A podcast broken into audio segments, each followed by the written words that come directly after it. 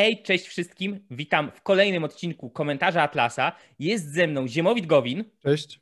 Ja nazywam się Mateusz Błaszczyk i dzisiaj chcieliśmy porozmawiać sobie o dość istotnym temacie, który łączy się nieodzownie z bieżącymi wydarzeniami i z sytuacją e, w Polsce i na świecie, ale skupimy się tutaj na Polsce.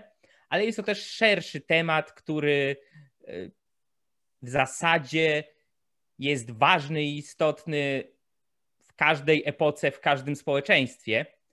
E, jest to mianowicie temat, który dotyczy bardzo problematycznej kwestii z punktu widzenia wszystkich wolnościowców, czegoś, co w dużej mierze jest jednym z centralnych punktów e, filozofii polityki, czy to libertarian, czy to filozofii polityki w obrębie e, filozofii obiektywizmu a mianowicie monopolu na przemoc, jaki ma państwo, a konkretniej pewnego wycinka monopolu na przemoc, jaki ma państwo, a mianowicie służb mundurowych, szczególnie policji i tego, czy, kiedy, na ile, w jakim stopniu działania służb mundurowych są uzasadnione, usprawiedliwione e, i należałoby się im podporządkować kiedy przestają takie być, y, na ile obywatel, kiedy, jak, w jakich sytuacjach powinien podporządkowywać się y, poleceniom wydawanym przez policję i inne służby, kiedy powinien albo powinien y, albo odmówić, albo przynajmniej mieć prawo do biernego lub czynnego oporu, sprzeciwienia się działaniom policji.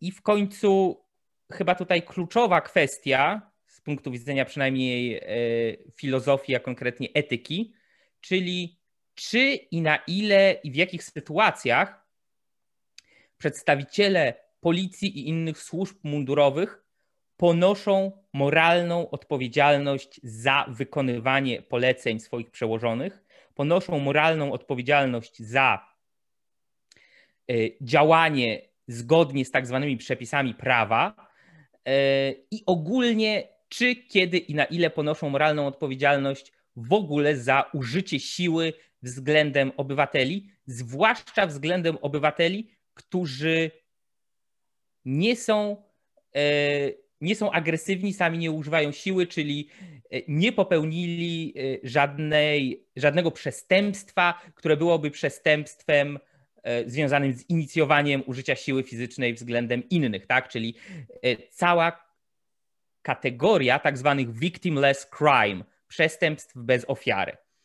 E, w ostatnich dniach, tygodniach, a tak naprawdę można by powiedzieć, że w ostatnim roku, od początku sytuacji związanej z wirusem COVID-19, od początku lockdownów, obostrzeń, restrykcji, regulacji, nakazów, zakazów, które wprowadził rząd Zjednoczonej Prawicy, raz je przywracał, raz je cofał i w kółko trwa ta zabawa. E, coś dzieje się moim zdaniem bardzo niedobrego, jeśli chodzi o funkcjonowanie policji. W tej chwili zarzuty do policji, żal do policji, oskarżenia mają już nie tylko no mniej lub bardziej wąskie grupy, takie jak ci słynni kibole, tak, to już nie są grupki tylko spod e, znaku HWDP czy JP i tak dalej, które piszą graffiti e, antypolicyjne na e, murach i krzyczą mm, mm, mm, psy, e, tylko no, ta niechęć, to rozczarowanie, ten żal e, do policjantów mają szerokie rzesze społeczeństwa. Czy słusznie, czy nie, zaraz o tym porozmawiamy, no ale to jest dzisiaj podstawowe pytanie. Co wolno, a czego nie wolno policjantowi? Jaką ponosi odpowiedzialność moralną i jaką powinien ponosić odpowiedzialność prawną e, za swoje działania jako funkcjonariusz policji? I co my, jako zwykli prości ludzie, zwykli prości obywatele, możemy z tym zrobić i jakie powinniśmy zająć e, w tej kwestii stanowisko? Ziemowit. To znaczy, może tutaj podkreślmy, że nie będziemy mówić o kwestiach stricte prawnych, ponieważ tak. to, nie, to, nie, jest tak, że będziemy wam teraz e, tłumaczyli e, jako prawnicy, co powinniście robić, kiedy się zgłosić do, do, do sądu, bo po prostu pra, prawnikami e, nie jesteśmy. Chcielibyśmy się przede wszystkim zająć kwestią moralną, to znaczy moralnej oceny działań policji i w ogóle całej tej struktury, która faktycznie, tak jak Mateusz powiedział, no, od roku jest coraz głośniej o działaniach, jeżeli właśnie chodzi o COVID, te obostrzenia, zamykanie gospodarki, ale również jeżeli chodzi o różne manifestacje, strajki kobiet, strajki przedsiębiorców, strajki antykowidowe. I tutaj pierwszą rzeczą, którą ja chciałbym powiedzieć, ja chciałbym podkreślić, że problem polega na tym, że żyjemy w państwie i wszystkie państwa poza państwami dyk, takimi dyktatorskimi sensu stricto to są państwa, które nie ograniczają się do obrony, ochrony praw jednostki, gdzie mamy wpływ rządu na nasze życie, na ekonomię. E, przepraszam, Ziemowit, bo powiedziałeś, tak zasugerowałeś, jakby państwa stricte dyktatorskie ograniczały się do obrony praw jednostki.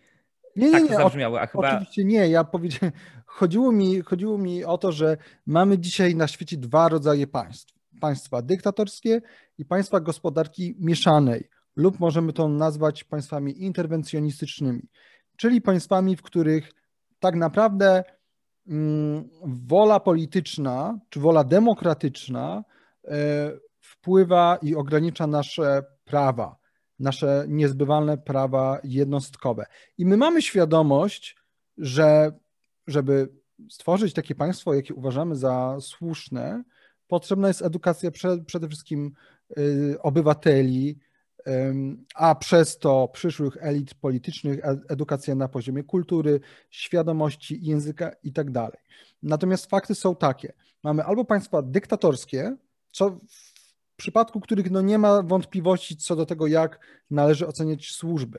I mamy właśnie te państwa gospodarki mieszanej, które nie są dyktatorskie, ale nie są też w pełni wolne. I tutaj problem polega na tym, że y, dopóki one nie są dyktatorskie, to w pewnym sensie, do pewnego stopnia, z moralnego punktu widzenia, to znaczy z punktu widzenia naszego rozkwitania, no bo to jest ten standard, który my przyjmujemy, Y, nie jest moralnym występowanie przeciwko nim. To znaczy pójście, robienie rewolucji w Holandii, w Polsce, w Niemczech po prostu nie jest właściwe. Dlaczego? Dlatego, że to nie są państwa dyktatorskie, mamy wolność słowa, nawet jeśli w pewnych kwestiach jakby jest ograniczona, y, mamy możliwość ubiegania się o e, jakby mamy bierne prawo wyborcze, czynne, możemy też się wyprowadzić, tak? Więc, więc te państwa interwencjonistyczne są względnie wolne.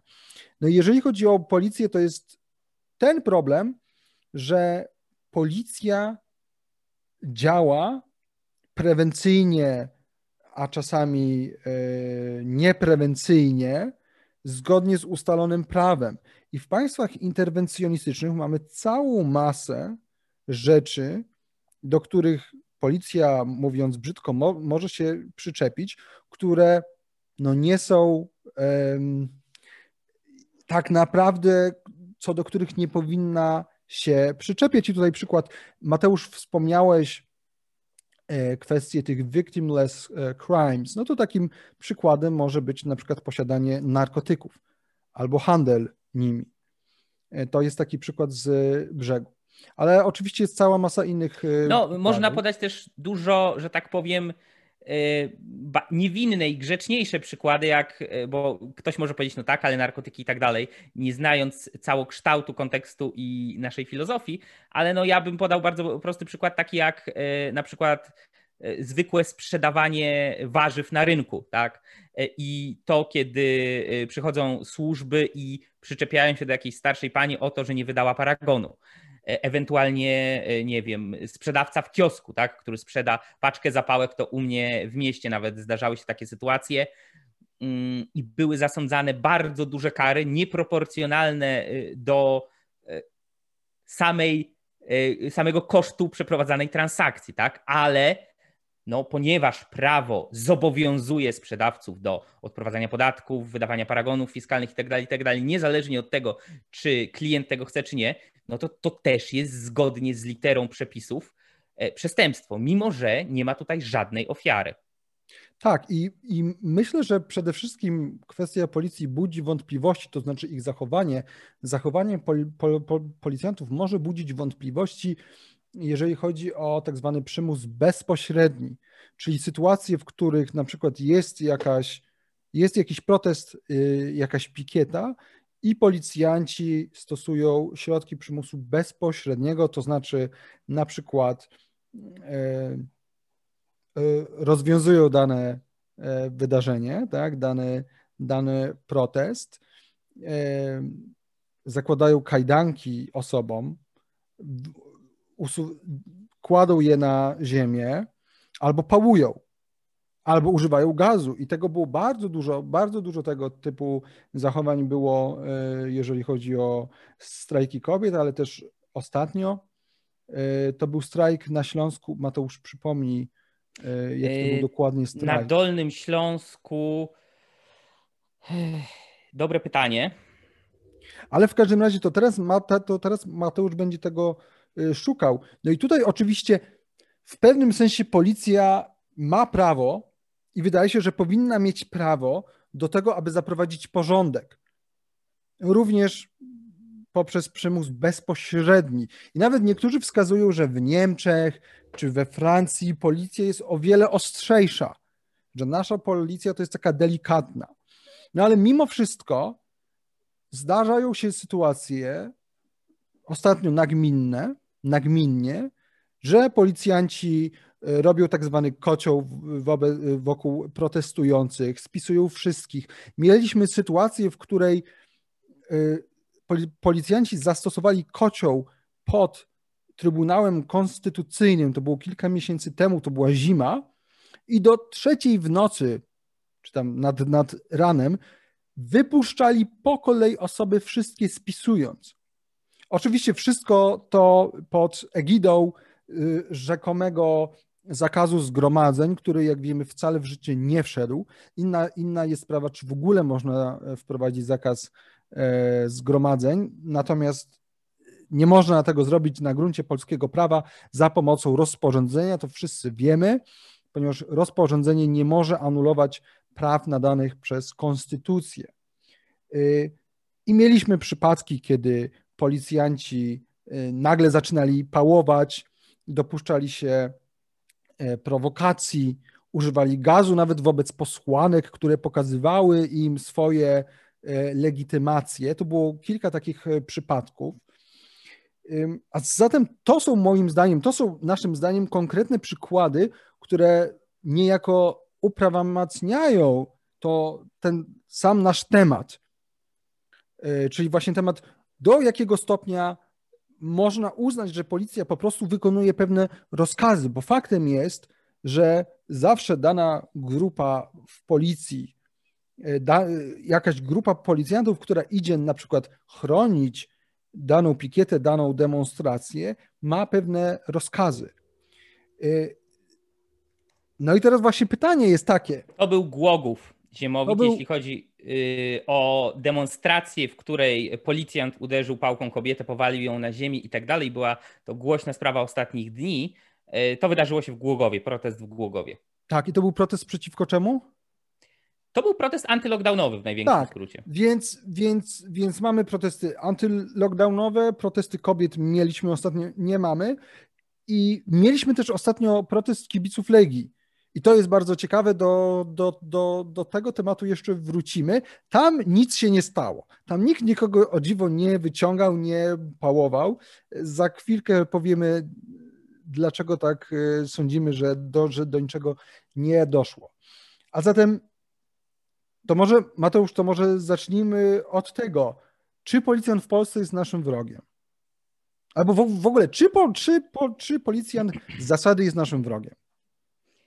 E, to jest dobre pytanie, tylko myślę, że jeszcze to jest pewien punkt dojścia, do którego jeszcze okay. za wcześnie w naszej rozmowie abyśmy e, do niego przeszli. Natomiast, e, co ciekawe, pozwolę się z Tobą trochę nie zgodzić. Nie może nie co do klubu programu, natomiast co do, co do pewnych przesłanek, które moim zdaniem można zastanowić się, czy są faktycznie prawdziwe. Mianowicie powiedziałeś, że i co do zasady, jako pewien uproszczony schemat, można się zgodzić, że współczesnie istniejące państwa można podzielić na dwie kategorie. Jak wiemy, no nie ma na świecie krajów, które byłyby w pełni wolne, tak, które na poważnie, w 100% rozpoznawałyby, respektowały i chroniły niezbywalne prawa e, jednostki, które stałyby na straży ludzkiej wolności, które zajmowałyby się tylko i wyłącznie użyciem e, siły w odpowiedzi na użycie siły, czyli siły retrybutywnej przeciwko agresorom, tak aby bronić obywateli e, przeciwko przestępcom wewnątrz kraju, czy wrażym siłom spoza granic kraju. Więc tej kategorii nie ma. To jest być może jakaś pieśń przyszłości, do której my dążymy. E, co najwyżej pewne kraje mogą w jakiś sposób mniej lub bardziej przybliżać się do tej kategorii, tak jak niektórzy wskazują tutaj kraje takie jak Liechtenstein e, i tak dalej. Zazwyczaj są to jakieś małe, zarówno pod względem wielkości, jak i liczby ludności kraje, bo na dużą skalę no, taki proceder jest znacznie no, cięższy. takim krajem był w XIX wieku zbliżonym, to były Stany Zjednoczone. No tak, ale mamy XXI.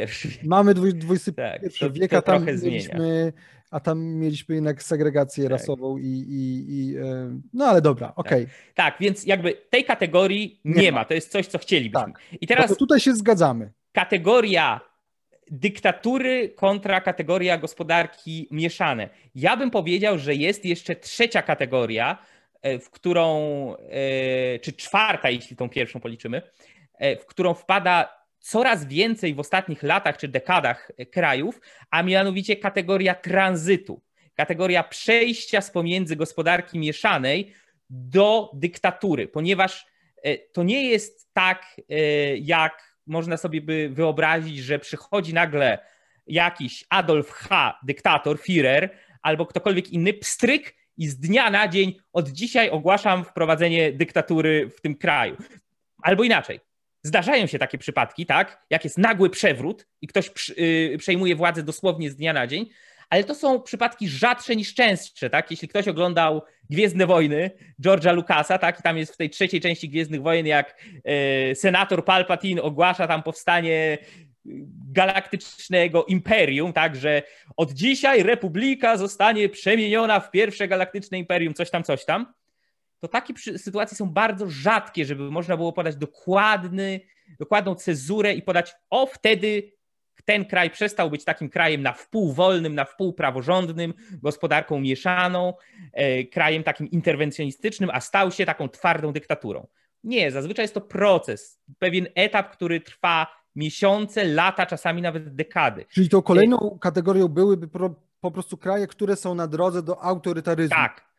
I właśnie w tym momencie to jest ten problem, bo o ile w dyktaturze prawdziwej takiej tyranii, despotii czy w kraju totalitarnym. E, tak uważam, że e, przedstawiciel e, aparatu przymusu i przemocy może być przez ciebie słusznie skategoryzowany jako twój wróg. Tak? To i teraz uwaga, to, że ktoś jest twoim wrogiem, to nie znaczy, że o każdej, w, w, każdej porze dnia i nocy, w każdym miejscu masz się na niego rzucać z pięściami, nożem albo pistoletem, bo po pierwsze to nie zawsze jest e, rozsądne, e, po drugie kontekst się liczy, a po trzecie oczywiście e, ta druga strona, która posiada pistolety i monopol na przemoc ma nad tobą zdecydowaną przewagę, więc nawet z perspektywy czysto praktycznej zazwyczaj pojedynczy obywatel E, zwłaszcza bez jakiegoś zorganizowanego ruchu oporu stojącego za nim, e, no jest bez szans. Ale dyktatura, zgadzamy się, można powiedzieć, milicjant czy inny służbista, tak, w zasadzie to jest twój wróg, zwłaszcza jeśli rzeczywiście wykonuje polecenia e, autorytarnej czy totalitarnej władzy. Gospodarka mieszana, taka na wpół wolna, na wpół praworządna, interwencjonistyczna, ale jednak z rozpoznaniem, że istnieje coś takiego jak prawa jednostki, że ludzie mają jakieś swoje wolności, nawet jeśli e, przepisy je łamią, można powiedzieć, to zależy kontekstowo, ale no generalnie muszą istnieć służby, które będą e, łapały prawdziwych, niebezpiecznych przestępców, tak, tych, którzy naprawdę e, dokonują zamachów na ludzkie życie, zdrowie, mienie i tak dalej. Musi istnieć ktoś, kto będzie łapał i neutralizował e, morderców, gwałcicieli, złodziei i tak dalej, i tak dalej, i tak dalej. I oczywiście bardzo często ci sami ludzie, którzy być może przeciwdziałają jakimś napaściom, morderstwom, kradzieżom, będą też tymi, którzy będą pukać do drzwi, bo ktoś tam e, zgłosił, że sąsiad pali trawkę. Mogą być dokładnie to, to ci, e, którzy będą się czepiali tej pani na rynku, że nie wydała paragonu i tak dalej, i tak dalej. Właśnie, Sytuacja okay. nie jest czarno-biała tutaj. I teraz zmierzasz do tezy, że być może Polska jest tym krajem tranzytowym. Tak, i nie tylko Polska, ale ale tak, skupmy się może na Polsce. Tak, boję się, że Polska jest krajem przechodzącym. Jest pewna linia, która nie jest taka oczywista do rozpoznania i zazwyczaj my to widzimy dopiero post factum, tak? No, e, ja bym powiedział, że okej, okay, to może okej. Okay. Ale, ale tak, moja teza jest taka. E, jest ta kategoria krajów, które przechodzą z krajów na wpół wolnych, na wpół praworządnych o gospodarce do mieszanej do dyktatur i my jesteśmy w tej kategorii. Okay, teraz, teraz pytanie, jak daleko? Tak. Zanim przejdziemy jak daleko, bo ludzie się mogą z tym nie zgodzić. Ja niedawno jechałem Uberem, y, gdzieś tam jechałem. Y, no i miałem taką rozmowę z kolesiem, notabene przedsiębiorca, który y, był w branży eventowej, i zarabiał z tego, co mówił całkiem nieźle. Teraz się, musiał, się musiał przerzucić na e, Ubera, ale taki hop do przodu, oczywiście antylockdownowy, też antymaseczkowy. Tutaj ja mu tłumaczyłem, że może czasami lepiej te maseczki mieć, no bo jednak COVID jest poważny. W każdym, w każdym razie ja z nim dużo rozmawiałem o y, polityce, no i on właśnie po, powiedział w skrócie, do tego sprowadzała się jego wy, wypowiedź, PiS, PO, jedno zło. PiS PO jedno zło. I to jest, moi, to jest moim zdaniem hasło, które jest nieprawdziwe, ale wciąż wiele osób w to wierzy. Znaczy wciąż wiele osób mówi, no tak, ale to po PiSie będą, będzie inna e, partia czy inny rząd, on też będzie, też będzie kradł, wykorzystywał e, TVP i tak dalej. I to jest moim zdaniem, ta teza jest fałszywa to może podajmy powody, to znaczy podajmy argumenty na rzecz tej tezy, że faktycznie jesteśmy państwem tranzytowym. Znaczy, y, ja tylko powiem co do tego PiS PO jedno zło.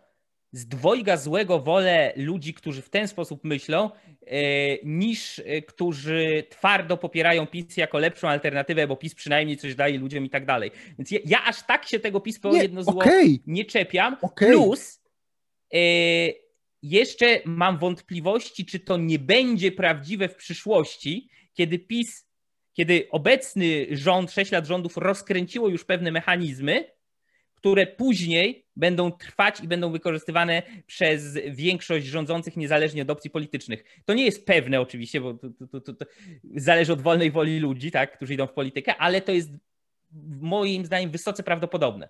Ale... No, ja bym powiedział, że jest to mało prawdopodobne, ale to zobaczymy. To zobaczymy. Ok, to teraz argumenty. Czemu jesteśmy, na, czemu jesteśmy państwem tranzytowym, czyli dlaczego jesteśmy na etapie przejściowym od gospodarki mieszanej do gospodarki autorytarnej, bo to mi się wydaje bardzo ciekawe. No, jest ta granica w pewnym momencie. Yy, takim nieformalnym kryterium, ja bym powiedział tak, czy właśnie policję i inne służby ludzie traktują jako wsparcie, jako swoich sojuszników, albo co najmniej neutralnie, czy jako nieprzyjaciół. Ale co to konkretnie znaczy? Czy jak przeciętny, zwykły szary Iksiński, bezbronny i niewinny chłopina, idzie sobie ulicą i widzi funkcjonariusza policji, to czy czuje się bezpieczniej, czy wręcz przeciwnie? Czy zaczyna się bać, że ów pan władza do czegoś może się przyczepić? To jest oczywiście bardzo intuicyjne tylko y, dzielenie tych kategorii, natomiast co do takich bardziej konkretnych i twardych, to y, uważam, że między innymi kwestia tego, jak funkcjonariusze policji podchodzą do wypełniania swoich y, obowiązków i jak bardzo i jak dalece interesują się tym, czy przepisy, czy prawo, które próbują egzekwować, jest legalne czy jest zgodne z całym e, porządkiem prawnym danego kraju, czy faktycznie e, no, powinno być przez nich egzekwowane i wdrażane. Tak? Widzę chociażby cała masa przypadków, kiedy ludzie i prawnicy, i wiele, wiele osób mówiło, to i to rozporządzenie rządu jest jedynie rozporządzeniem.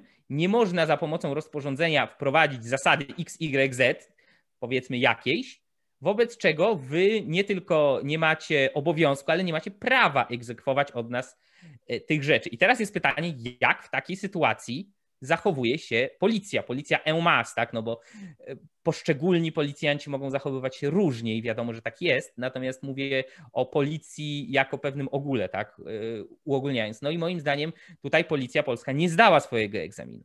Miała kompletnie w nosie, czy to, co będzie wprowadzać, czy to, co będzie egzekwować, czy ludzi, których będzie biła pałkami, e, to jest coś, co jest już abstrahuje nawet na chwilę od kwestii bardziej górnolotnej, etycznej, ale czy to jest przepisowo zgodne z prawem, czy nie.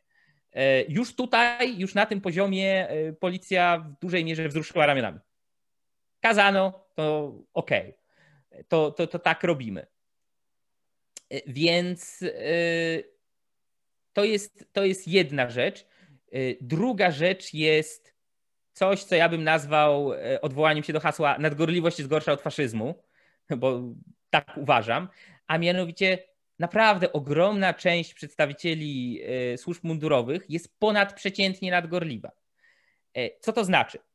Chodzi mi o to, że nie tylko wykonują wiernie wszystkie polecenia, tak? Mierni, bierni, ale wierni.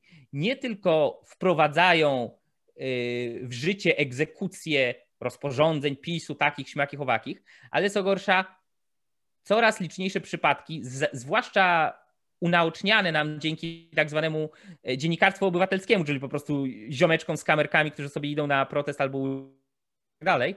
E, masa tego jest na YouTubie, na wielu kanałach. Sam ostatnio zacząłem to nawet oglądać, bo z jednej strony ciekawe, z drugiej przerażające. Jest masa przypadków, kiedy policjanci sami dobrowolnie, samodzielnie, bez przekazu z góry, idą i mówiąc kolokwialnie, dowalają się do Bogu ducha winnych ludzi, jak naprawdę najgorsi służbiści. Już nawet nie mówię o tym, że to nie jest na zasadzie, że przymykają oko, że o, okej, okay, no może to jest wykroczenie, ale ja uważam, że to nie powinno być wykroczeniem, przymknę oko, tylko specjalnie i celowo, mówiąc krótko, zasadzają się e, na ludzi, Teraz nie będę się bawił w psychologa i zastanawiał się, czy robią to dlatego, żeby zgnębić obywateli i móc się na nich wyżyć, czy to jest pokazanie jakiejś wyższości, czy to są kompleksy, czy to jest kwestia y, liczenia na jakąś premię i tak dalej, i tak dalej, i tak dalej, ale przypadki te są nader liczne, a powinny być y, zerowe albo, albo bliskie zeru.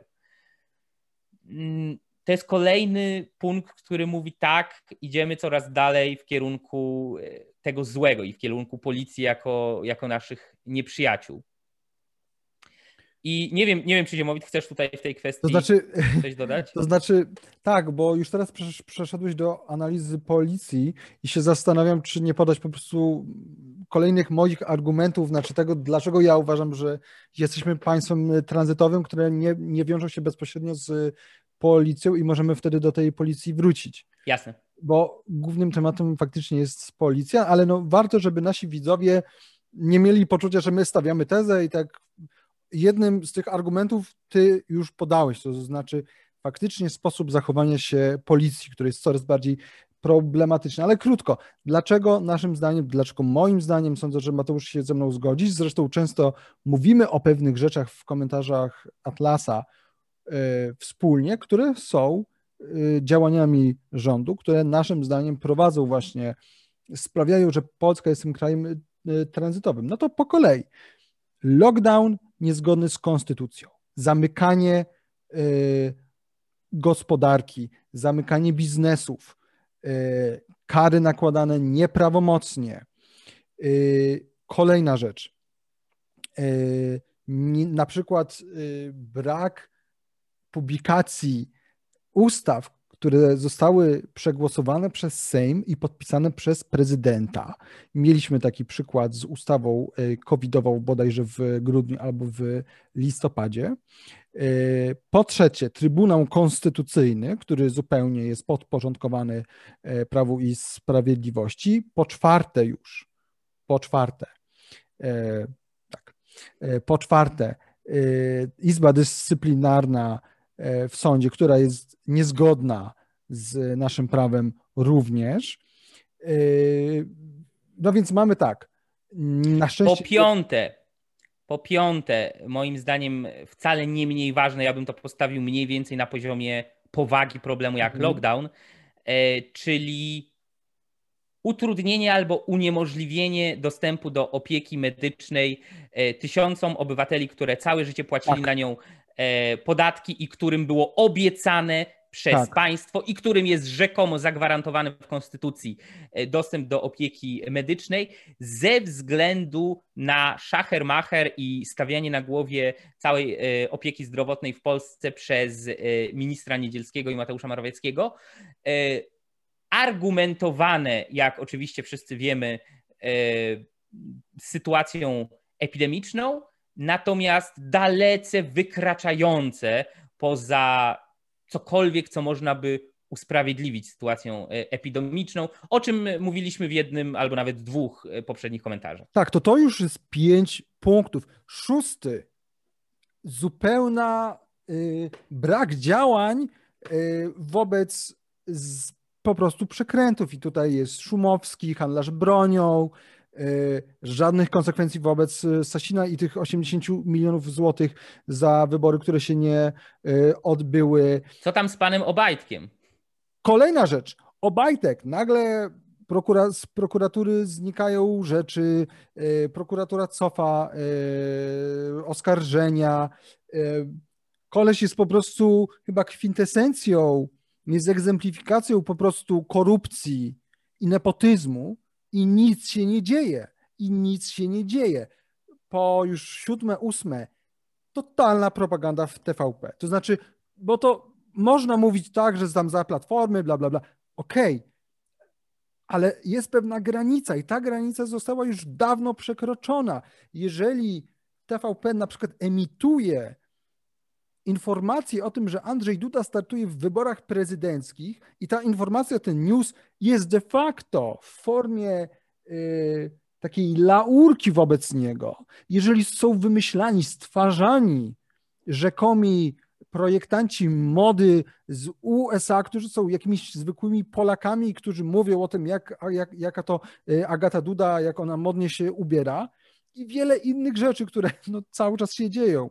TVP jest totalną tubą propagandową i to naprawdę to nie jest daleko od Goebbelsa, po prostu nie. Przestańmy się oszukiwać. Mm, więc to, to jest osiem takich punktów. Oczywiście tych myślę, że znaleźlibyśmy ich więcej. A, już ostatnia rzecz. Teraz PiS, wykorzystując Trybunał Konstytucyjny, o którym wspomniałem, który jest zupełnie od PiSu zależny, chce pozbawić nas Rzecznika Praw Obywatelskich, ponieważ zaskarżyli e, do Trybunału Konstytucyjnego e, punkt, zgodnie z którym Rzecznik Praw Obywatelskich jest, e, przestaje działać, dopóki dopóty nie zostanie wybrany nowy. No i teraz jest problem, ponieważ Sejm i Senat się nie mogą dogadać w sprawie nowego Rzecznika Praw Obywatelskich, więc cały czas Rzecznikiem Praw Obywatelskich jest Adam Bodnar y, i, y, i to PiSowi się nie podoba, więc PiS będziemy, dzisiaj jest środa, jak to nagrywamy, 14 kwietnia, jutro w czwartek 15 kwietnia będziemy wiedzieli, co Trybunał Konstytucyjny tutaj powie. Jeżeli powie, że jest to niekonstytucyjne, czyli po linii, PiS, po linii PiSu, to wtedy Adam Bodnar przestanie być rzecznikiem praw obywatelskich. To jest kolejne, to, to jest kolejne przeskoczenie nad prawem. U nas konstytucja nie ma znaczenia. Naprawdę u nas praworządność nie jest yy, w żaden sposób yy, przestrzegana. I dlatego moim zdaniem jak najbardziej słuszne jest stwierdzenie, że mamy e, państwo tranzytowe, jak to Mateusz nazwał, bardzo ładny termin swoją drogą. I możemy teraz... Ja dorzucę jeszcze jedną kwestię. To dorzuć i bardzo, wracamy do policji. Bardzo ważna, a, a jeszcze o niej nie wspomnieliśmy. E, skala nacjonalizacji prowadzonych przez PiS. W sensie. Oczywiście. PiS dokonuje ponownego zwrotu w kierunku upaństwawiania, kolektywizowania, nacjonalizowania prywatnych komuna. przedsiębiorstw. Ewentualnie innych działań, które sprawiają, że przedsiębiorstwa rzekomo prywatne będą bardzo po faszystowsku, bardzo na wzór e, Mussoliniego i III Rzeszy, e, będą e, podlegały tak naprawdę bezpośrednio decydentom z rządu. Mamy przykłady związane z PKN Orlen. W tej chwili mamy, mieliśmy przykłady związane z przejmowaniem z przejmowaniem mediów, e, chociażby tam na e, Pomorzu Zachodnim. Teraz mamy nowy przykład, jeśli chodzi o produkcję samochodów. To jest też dosyć ciekawa kwestia i być może nawet nagramy na ten temat oddzielny odcinek, ale tak czy siak skala tego, ile PiS chce uczynić na powrót albo, albo nie na powrót, tylko w ogóle po prostu własnością państwa to jest krok w stronę dyktatury jak najbardziej. Tak, i więc wróćmy już do tej policji, bo faktycznie troszeczkę teraz mamy taki dwuwątkowy temat, ale on jest ze sobą bezpośrednio związany, tak? Bo jak mamy brak praworządności, działania niekonstytucyjne, e, działania bezprawne i mamy empiryczne dowody na zachowania policji, które są e, również oburzające i takie, które nie powinny mieć, mieć miejsca. Widzę te wszystkie protesty i strajki, o których wspominaliśmy, to, te, to to siłą rzeczy się ze sobą wiąże, tak? Y, no i tutaj y, Mateusz wspomniałeś y, o tym, o tej nadgorliwości. No i ja chciałem tutaj wrócić do, tych, do tego mm, protestu kibiców Legii, gdzie policja nie zrobiła nic. To znaczy, mamy z jednej strony sytuację, w której dziewczyna jest po prostu chwytana za gardło, ta z, y, jak, jak się to miejscowość Głogów. Nazywa? Ta dziewczyna z Głogowa jest najpierw spałowana, wzięta, wziął ją policjant za gardło, a w momencie, w którym do niej podchodził, ona się nie wyrywała.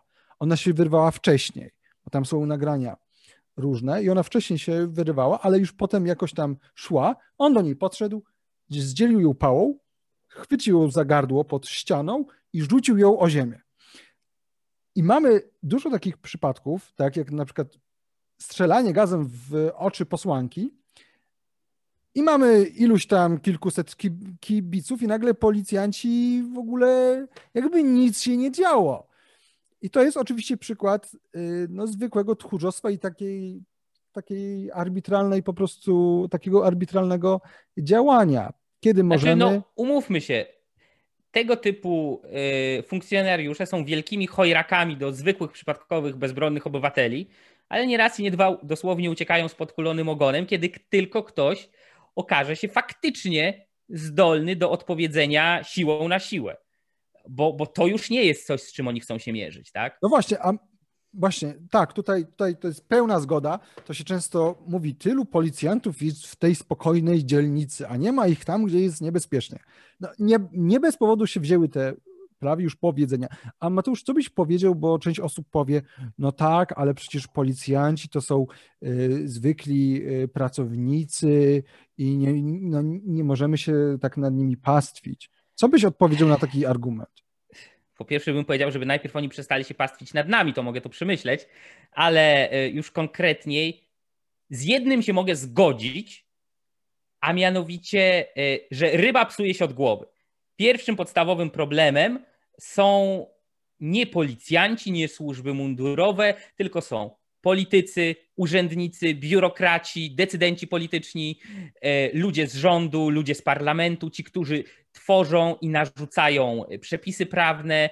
E, to są podstawowi wrogowie, można powiedzieć, tak? To są ci, którzy tworzą problemy, z którymi musi się zmagać społeczeństwo, e, czyli cały aparat władzy politycznej.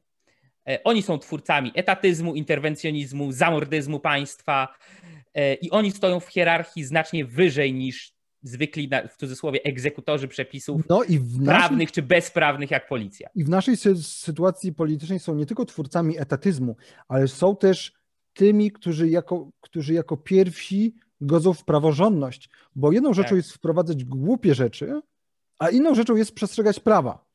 A tutaj mamy i głupie rzeczy, i brak przestrzegania prawa. No dobra, no to wróćmy do tych. E, tak, no i właśnie. No i teraz co z tymi policjantami, którzy są w cudzysłowie tylko wykonawcami, tylko egzekutorami, tak? E, no ja się nie mogę z czymś takim zgodzić. Jakby nie zgadzam się, że jakieś bandyckie, brutalne, bezprawne działania licznych funkcjonariuszy policji mogą być tak od tak lekko zbyte i usprawiedliwione prostym, oni tylko wykonują polecenia. Ja powiem znów, zachowując skalę i miarę, powiem, no i co z tego, że tylko wykonują polecenia? Y, daleko nie szukając, przepraszam za porównanie wszystkich uczciwych i porządnych policjantów, e, ale milicja obywatelska, ZOMO, ORMO, UB, SB też to byli ludzie, którzy tylko wykonywali e, polecenia, też byli pracownikami ze swoimi przełożonymi. Co więcej, jest też taki argument, no ale to jest ich praca, oni przecież chcą tylko utrzymać siebie i swoje rodziny. No super. No i e, przypominam, że NKWdziści i gestapowcy tak samo mieli rodziny na utrzymaniu. Tak, wiem, to jest dalece posunięte i takie mocne porównanie, więc trzeba brać proporcje pod uwagę, ale czasami uważam, że trzeba trzepnąć takim mocniejszym porównaniem, żeby ludzie sobie uświadomili, że to nie jest żaden argument. No, różnica, wszystkim... pomiędzy, różnica pomiędzy funkcjonariuszem policji bijącym bezbronnego człowieka albo e, egzekwującym bezprawne rozporządzenia na niewinnym człowieku w Polsce dzisiaj, a gestapowcem jest ilościowa, a nie jakościowa. I to trzeba sobie powiedzieć. Jest pewien moment, w którym ten sam miły i sympatyczny pan y, policjant dzielnicowy, jeśli przekroczy pewną granicę, może stać się dokładnie kimś takim, jak kiedyś był yy, gestapowiec. I, i, I, trzeba mieć tego świadomość. Mało tego, wytłumaczenie, że ja tylko chcę zarabiać na chleb i utrzymać swoją rodzinę, to jest wytłumaczenie typowo mafijne. To są rzeczy, które po prostu mafiozi, gangsterzy mówią, dlaczego przynależałeś do mafii? No jak to? No, no coś trzeba włożyć do garnka, no ja mam żonę, dzieci i tak dalej. E, gdyby takie wytłumaczenia były sensowne, to trzeba by było podważyć sens na przykład całych e, procesów norymberskich. Bo to jest linia obrony, z całym szacunkiem dosłownie linia obrony, E, bardzo wielu hitlerowców po II wojnie światowej, którzy mówili, no ale panie, ja nikogo nie krzywdziłem, ja tylko liczyłem te złote zęby po Żydach, co mi z Auschwitz przywozili. Ja nie miałem nic wspólnego, ja tylko liczyłem, no, no, no dali mi, no to mówię, no co, no takie polecenie, tak? Poza Ewentualnie, tym. ja tylko na przykład wsadzałem ludzi do wagonów w pociągu. Ja nie wiedziałem, gdzie ich wywożą. No, no to co, i tak dalej, i tak dalej, i tak dalej. Tym, y, to nie praca, jest usprawiedliwienie. Praca policjantów nie jest normalną pracą, ponieważ. Tak, to jest, jest druga. To służba. Jest to służba. Oni, oni, są, oni są pewną strukturą państwową i mają y, Polakom służyć. Oni przysięgają, że będą służyć Rzeczypospolitej i obywatelom. A nie, to nie jest taka sama praca jak sprzedawczyni, jak makler giełdowy, jak wykładowca. To jest, y, to jest po prostu część Y, państwa, część aparatu przymusu zresztą, y, i jest to służba. Więc to nie jest normalna praca. To znaczy, to nie jest zwykła praca. To jest praca, która jest w pewnym sensie obarczona pewnymi wymogami moralnymi, na które te osoby się zgadzają. No przecież nie ma przymusu pójścia do policji lub do, lub do innych służb. Tak, no, no to, jest, to jest bardzo, bardzo istotny argument, być może najistotniejszy, e, który jest odpowiedzią na wszystkie, no tak, ale to jest tylko ich praca, tylko wykonują polecenia, oni chcą tylko utrzymać rodzinę. Nie żyjemy, Bogu dzięki, jeszcze w takiej sytuacji, że ludzie do służb typu policja są brani z łapanki. Nie żyjemy w sytuacji, kiedy ktoś przychodzi do ciebie do domu i mówi: Masz wstąpić do policji, a jak nie, nie ma, nie ma czegoś takiego, nie ma takiej sytuacji. Do policji można wstąpić, w policji można pracować, e, z policji można wystąpić. To jest dobrowolna decyzja każdego człowieka. E, czy policjant w magiczny sposób natychmiast będzie miał za, e, zagwarantowaną inną pracę, jeśli zwolni się ze służb mundurowych? Nie. No i co z tego? Wszyscy inni, którzy tracą pracę, którzy są zwalniani, którzy sami się zwalniają i tak dalej, są dokładnie w tej samej sytuacji. Policjanci nie powinni być tutaj w magiczny sposób e, nikim więcej. Już abstrahując od tego, że mundurowi i tak mają dużo wcześniejszą emeryturę i e, dużo więcej pieniędzy później e, w krótszym czasie mogą sobie odłożyć na tę emeryturę, ale to jest inna kwestia.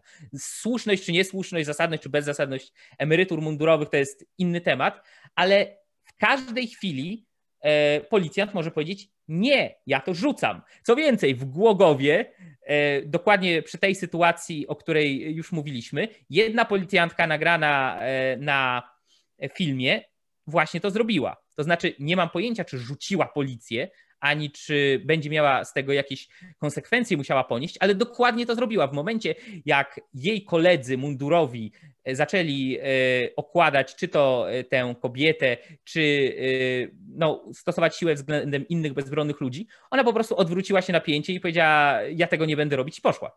I to jest, to jest na filmie, tak? Nie mam pojęcia, czy jeszcze jest w policji, czy po prostu rzuciła odznakę tego samego dnia, czy jak to wygląda, ale, ale tak. I warto przypomnieć, że ludzie mieli charakter, mieli kręgosłup, mieli jaja, mówiąc e, tak bardziej obrazowo, w dużo bardziej dramatycznych i krytycznych sytuacjach.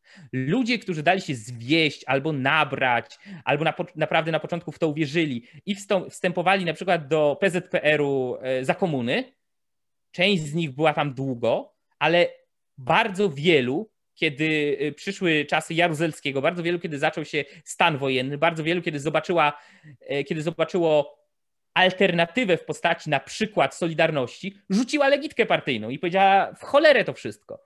I surowsze wobec nich mogły być wtedy e, sankcje, szykany, tak. szykany i tak dalej, niż dzisiaj wobec policjanta, który zrezygnuje z bycia policjantem i zostanie elektrykiem, hydraulikiem, yy, bramkarzem w dyskotece, czy, czy, czy ochroniarzem w supermarkecie, tak? czy czymkolwiek innym.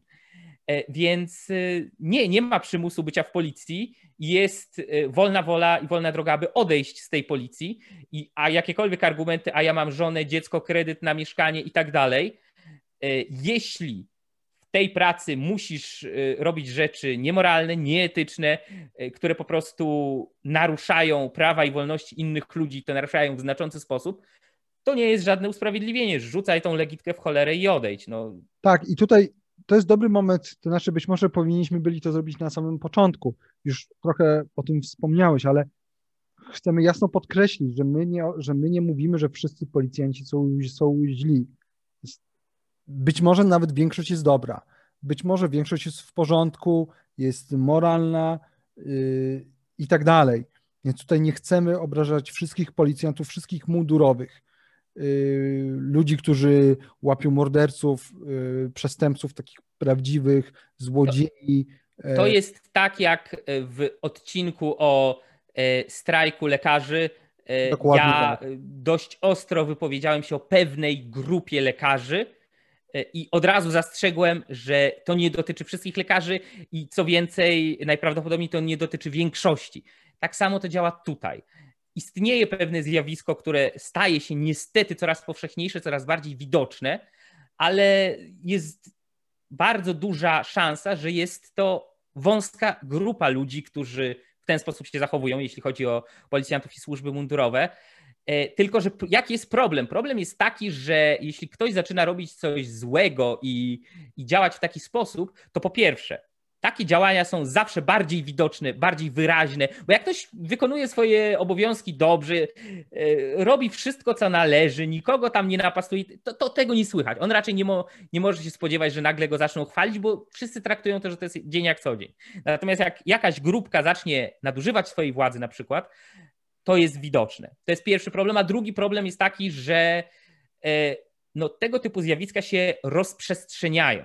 Tak, tego typu zjawiska mają tendencję do wypuszczania swoich macek coraz głębiej w struktury danej instytucji, więc to właśnie do tych wszystkich porządnych policjantów, do tych wszystkich dobrych, uczciwych, e, praworządnych funkcjonariuszy służb mundurowych należy, aby dali temu odpór. I ja nawet nie mówię, dali temu odpór w jakiś bardzo heroiczny sposób, przeciwstawiając się na środku ulicy swoim kolegom e, ze służb mundurowych, ale chociażby mówiąc, nagłaśniając, e, zabierając głos w pewnych sprawach, e, decydując się na to, żeby powiedzieć, to uważamy, że jest już niedopuszczalne, to uważamy, że jest już złe, z tym się zgodzić nie możemy, albo jeśli e, sytuacja zmusi nas do zrobienia tego, tego, tamtego, to my tego nie zrobimy, tylko odejdziemy, tak? I tak dalej, i tak dalej, i tak dalej. Albo Więc nawet na prostszym poziomie. Tego typu głos nie jest dać, bardzo ważny.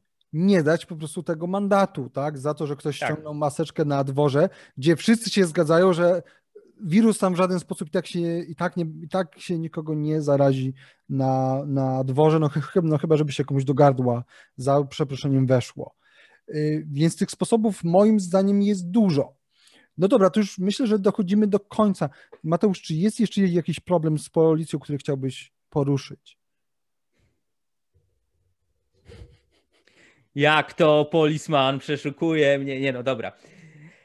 E, teraz chcę, chciałem tylko jakby podkreślić, że ja osobiście nigdy nie należałem do jakichś grupek spod szyldu HWDP, JP i tak dalej.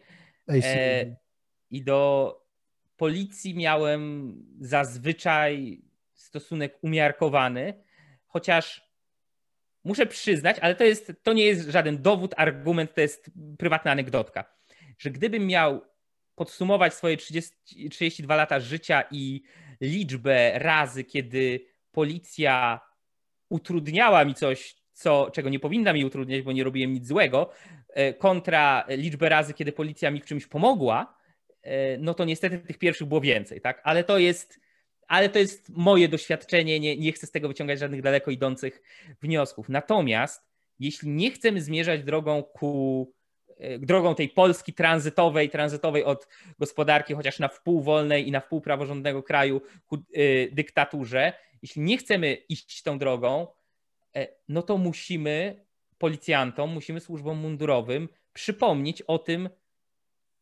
komu tak naprawdę e, służą, komu winni są swoją wierność zgodnie z własną przysięgą. E, no i części spośród nich trzeba jak najbardziej patrzeć na ręce, patrzeć na ręce i pilnować, aby swojej władzy nie nadużywali. I tutaj uważam, że tak zwane audyty obywatelskie i inne tego typu przykłady obywatelskiego dziennikarstwa, y, chodzenia z kamerką, czy to faktyczną kamerą, czy z komórką i nagrywania y, interwencji policyjnych na ulicy, czy w różnych miastach i tak dalej, że to jest bardzo dobre zjawisko, że to jest coś y, moim zdaniem bardzo sensownego, godnego mhm. pochwały, ponieważ pokazuje pewne sytuacje nie w sposób abstrakcyjny, nie tak jak my tu teraz rozmawiamy na jakimś poziomie pewnych ogólników, tylko konkretne miejsca, konkretne sytuacje e, i tak dalej, i tak dalej, co widać, do czego się można odnieść, do czego się można później odwołać, co można sobie przewinąć i obejrzeć na YouTubie i tak dalej, i tak dalej. Więc e, myślę, że to jest jeden z elementów, który może pomóc, no, aby tutaj jak najbardziej naprostować nieprawidłowości. I mówię, tak, z jednej strony nie ma co szykanować policji jako policji, moim zdaniem, ale też nie ma co się w dzisiejszej Polsce Anno Domini 2021 jakoś roztkliwiać nad biednymi policjantami, że oni są tacy prześladowani, bo tylko wykonują polecenia. Nie chodzi o to, żeby automatycznie ich traktować już dzisiaj jako wrogów, chociaż jestem w stanie sobie wyobrazić sytuacje, w których ciężko jest podejść do tego inaczej. No myślę, że właściciel piw-pafu tutaj miałby coś do powiedzenia chociażby. Że ale tak. w Polsce dostępu do broni. Tak. Ale tak, trzeba im patrzeć na ręce, bo pewne kryteria zachowań służb mundurowych, policji zostały w ciągu ostatniego roku przekroczone. I to nie tylko wobec takich wąskich, marginalnych grupek, jak kiedyś to byli ci źli i straszni kibole, e, że się mówiło, że no, nikt tu nie ma nic do policji w Polsce, świetnie działa, a to tylko kibice coś marudzą. No nie, tylko że także wobec zwykłych, normalnych obywateli, którzy po prostu chcą sobie żyć i działać. To może na sam koniec, bo już mówimy bardzo długo, przeczytam Wam ślubowanie policyjne. I to jest sądzę, że ważne. Y, ja, obywatel Rzeczypospolitej Polskiej, świadom podejmowanych obowiązków policjanta, ślubuję służyć wiernie narodowi, chronić ustanowiony Konstytucją Rzeczypospolitej Polskiej porządek prawny, strzec bezpieczeństwa państwa i jego obywateli, nawet z narażeniem życia. Wykonując powierzone mi zadania, ślubuję pilnie przestrzegać prawa, dochować wierności konstytucyjnym organom Rzeczypospolitej Polskiej, przestrzegać dyscypliny służbowej oraz wykonywać rozkazy i polecenia przełożonych. Ślubuję strzec tajemnic związanych ze służbą, honoru, godności i dobrego imienia służby oraz przestrzegać zasad etyki zawodowej. Tutaj chciałbym zwrócić uwagę, jak bardzo podkreślana jest ta konstytucja i prawo oparte na konstytucji. Teraz tego prawa, to prawo jest po prostu łamane. Niezależnie już pomijając fakt, że nasza konstytucja jest, mówiąc brzydko, do kitu. No więc co, tym optymistycznym akcentem. Tak, musimy nagrać y, jeden komentarz albo, albo dwa co najmniej o czymś autentycznie pro y, life, pro freedom, pro happiness i czymś bardziej optymistycznym. Koniecznie. Koniecznie. Ale y, tak, no tym niemniej za dzisiejszy odcinek bardzo Wam dziękujemy. Patrzcie na ręce służb mundurowych. Jeśli są wśród naszych widzów przedstawiciele policji służb mundurowych, Trzymamy za Was kciuki, abyście e, mieli siłę i wolę i hard ducha, aby w no niekoniecznie ciekawych czasach dochować wierności przysiędze, dochować wierności e, wszystkiemu temu, co e, czyni Waszą służbę zasadną. No a tym, którzy są w policji głównie albo przede wszystkim dlatego, żeby wyleczyć e, swoje wcześniejsze kompleksy i móc się trochę wyżyć na Bogu ducha winnych ludzi, to powiem dokładnie to samo, co powiedziałem w odcinku o lekarzach do lekarzy konowałów, czyli go to hell. E, I tyle ode mnie. Dzięki za oglądanie i do zobaczenia następnym razem. Cześć.